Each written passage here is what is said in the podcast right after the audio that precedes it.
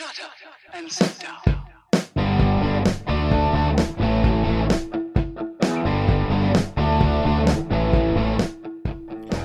Welcome to Being on Stage, the only podcast that gives you motivation, inspiration, and confidence to be better on stage.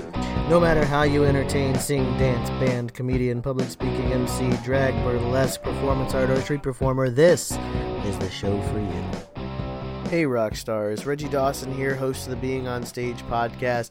Thanks for tuning in. Welcome back. So, how does one become famous? I think it's a question that everybody has had at one point or another, and you may not want to admit it because that's just not your thing, but I think it's healthy to admit that at some point you may have wondered, how do I become famous by doing this? Or, you know, can I become famous by doing this?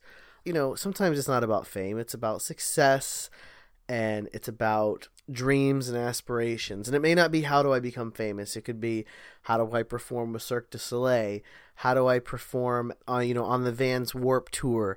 How do I perform? How do I get a gig at know, Grand Ole Opry or House of Blues or you know whatever whatever it is that that's like a big ultra dream for you is how do I do that? How do I become famous or how do I become successful?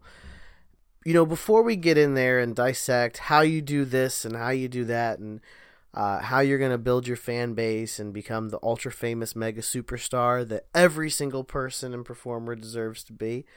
Uh, my name is Reggie Dawson. Again, I'm a talent coach. I'm also an MC and an entertainer. I love everything about being on stage, not just the podcast, but actually performing on stage. The energy, just the feeling, and the connection with the audience. And man, I just I honestly I love the people, and that's that's what that's what you'll hear me preach. That's what it's all about. Is you know the people that you meet being a performer, and the the people in the audience, and the people that come out and support you and connect with you. It's it, it's pretty. I don't know. It's pretty neat, and to me, it's all about the people connecting to your audience and building that relationship with them over time not just you know and i'm not talking like you have to know every member of your audience and you know how their kids are and how many dogs they have i'm saying in in general knowing your audience and connecting with them is it's a it's a really it's a really great feeling. And that to me is what performing is all about sharing your talent connecting with other people. So how do you become famous while sharing your talent and connecting with other people? Well, that's an interesting question, and it's it's a question that I've heard a couple of times, and it's not always posed in the same way. It's not always, Reg, how do I become famous? It it could be, you know, how do I make a lot of money doing this? Uh, how do I get a lot of bookings? How do I go on a major tour? And I think the first step in any dream is realizing that it's not going to happen overnight.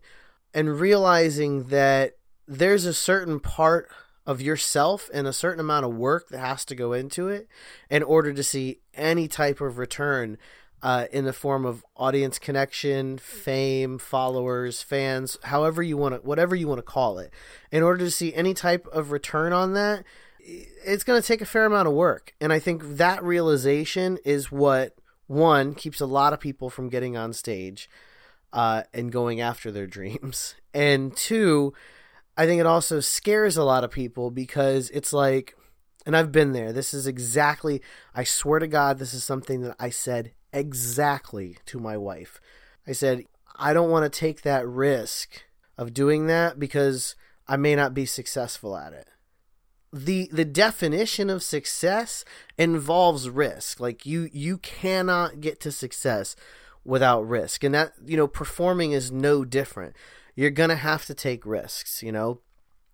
I knew a, a performer that would call out of work on a regular basis to uh to take to take a gig here and there. And when I say regular basis, I mean like once, or twice a month, like a regular basis. Um, eventually lost the job, but in losing that job because you know, he never turned down a gig. He always would put the gig first. It was a huge risk. You know, he risked losing his job. He risked losing the ability to support his family. And I am in no way, well, he didn't have a family. I should say, you know, feed his dog. I'm in no way saying that every single person needs to take this same risk because your your situation is not his situation is not my situation. We all have our own situations to think about our own lives. But for him you know he took that risk. He took big risk lost his job uh, almost lost like lost his house. I think him and his dog were living in his car. And i mean he lost everything. But in doing that he was still able to maintain accepting every gig and now he's uh he's on like a small uh festival tour in the midwest uh, somewhere. But that's what I'm saying is, is you cannot find success without taking a certain amount of risk, and it's something that uh, I took me years to realize, and I want to say I'm there's still some risk that really just scares the scares the bejesus out of me. I mean, like uh, especially the risk that involves a lot of money. I've always had an issue with spending money to to get somewhere with my art. I've always felt like my art should speak for itself.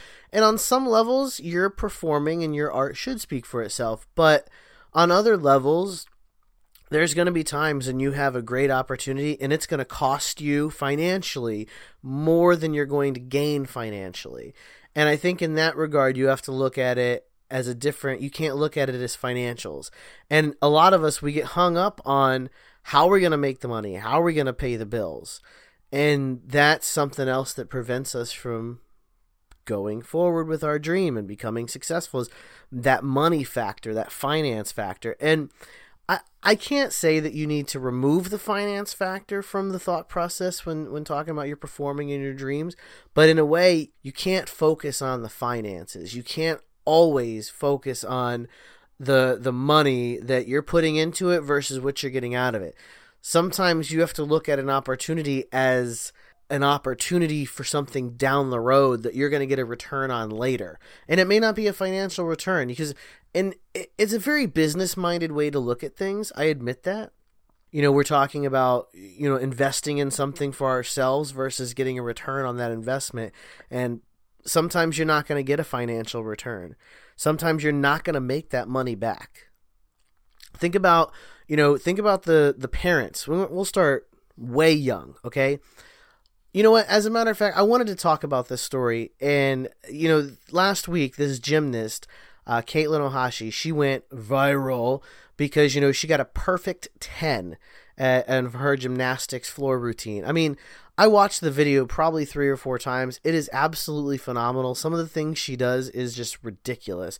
I saw her on Good Morning America. She mentioned that there was one one of her passes that she did. She actually had to resubmit it a couple of times because it it it wasn't even in the book. Like they had to resubmit it and reassign it some points because it didn't it, it didn't exist basically. And I find it funny because she got she went so so virally famous so so fast, and to us, you know, to everyone else, it's like an overnight success. But first of all, backing up gymnasts, definitely not an overnight success. So parents start these kids really real young, and I'm not. There's no harm in starting kids off doing something they love at a young age. So her, you know, let's take her for example her parents started her off when she was three years old in gymnastics. I don't know if you've ever put a child into gymnastics. It ain't cheap. Okay. So that's an investment right there. You know, we're talking like a hundred dollars a week probably for gymnastics lessons. And we're talking, so a hundred dollars a week, that's $5,200 a year times, uh, that probably only lasted four or five years. So by the time she was 10 years old, her parents probably already invested almost mm, ten to twenty thousand. I can't speak like exact figures, so you're getting a broad range. We'll say ten to fifteen, maybe even up to twenty thousand dollars on gymnastics lessons. By the time she was ten, so when this girl was twelve, she also competed on like the pre-Olympic, like the national team. She was part of the national team. It was twelve to fourteen in that age range, and so at that point, we're talking, she's probably got almost $50,000 invested in her, just in the coaches that she's worked with and the facilities that she had gotten to use. You're talking pre Olympians here, okay?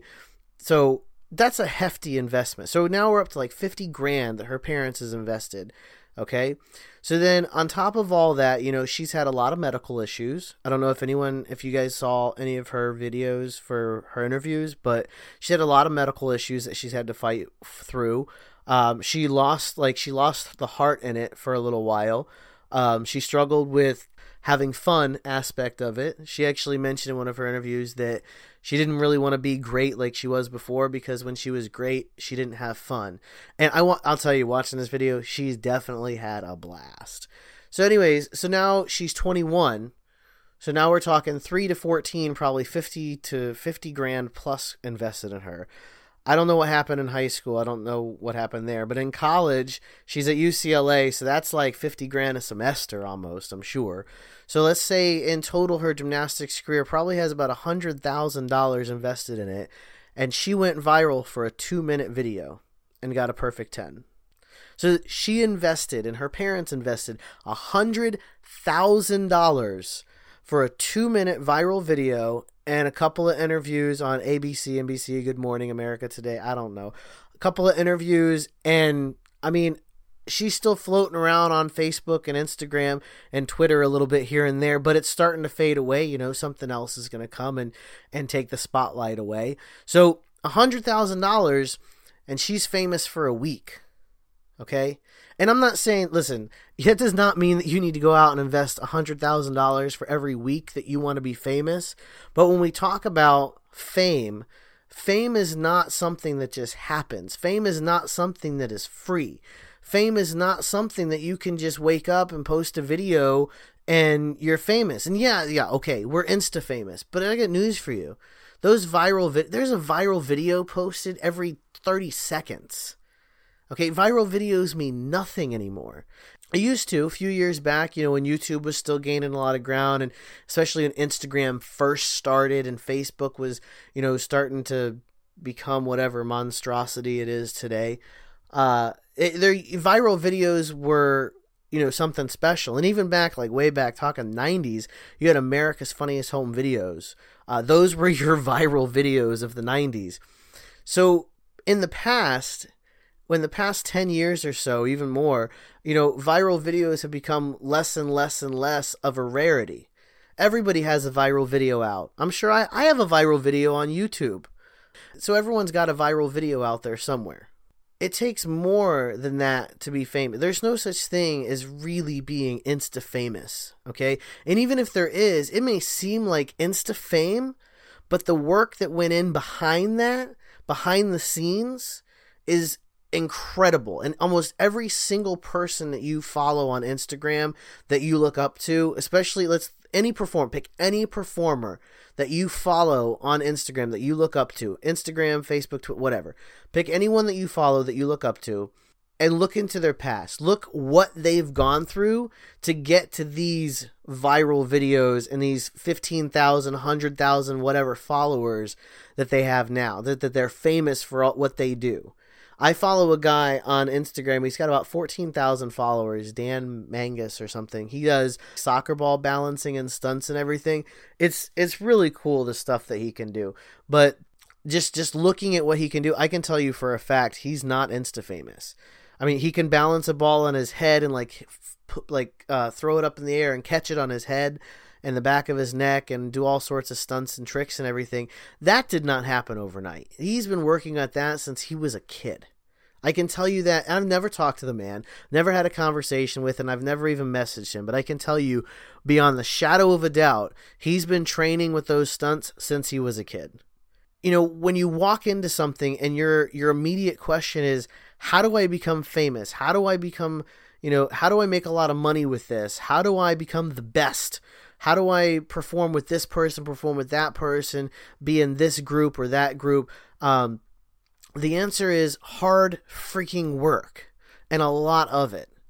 It's not going to happen over. And listen, I'm not trying to bust anybody's bubble here, but if this is a bubble that you have, it, it does need to be popped because you have to realize that there is going to be work that's going to go into your dreams. And if you haven't realized that, start making that realization that you're going to have to work for it. Fame does not come easy, it does not come cheap, and it does not come fast. It takes a long time, it takes a lot of investment in yourself, and it takes a lot, a lot of hard work. I'm not trying to scare you off. I'm trying to prepare you because you can do it. You can put in the hard work. You can make the time. I spoke an episode before about making something a priority and making it something that you have to do. You have to, two episodes back. Making it something you have to do. If you approach your dream as something you have to do and you make that a priority and you take those risks and you make those investments, you will see return in the form of success. It may not be famous to the level of Beyonce famous, but you will see success in what you do. So go out there, have fun, connect with your audience, and then keep doing it over and over and over again. Build your talent up, build your confidence up, build your brand up and your persona, and then go out there and explode on stage and then do it over and over and over again a thousand times. And then maybe you will scratch the surface of being famous. If you want more being on stage, if you want to connect with me, I'm on Instagram and Twitter at being on stage. Send me a message. Let's connect. You can also join the free Facebook group, the Being on Stage group. You can get there easily by going to beingonstage.com slash group. I look forward to connecting with you. Man, this was a long one. Well, let's close it out. Keep on shining.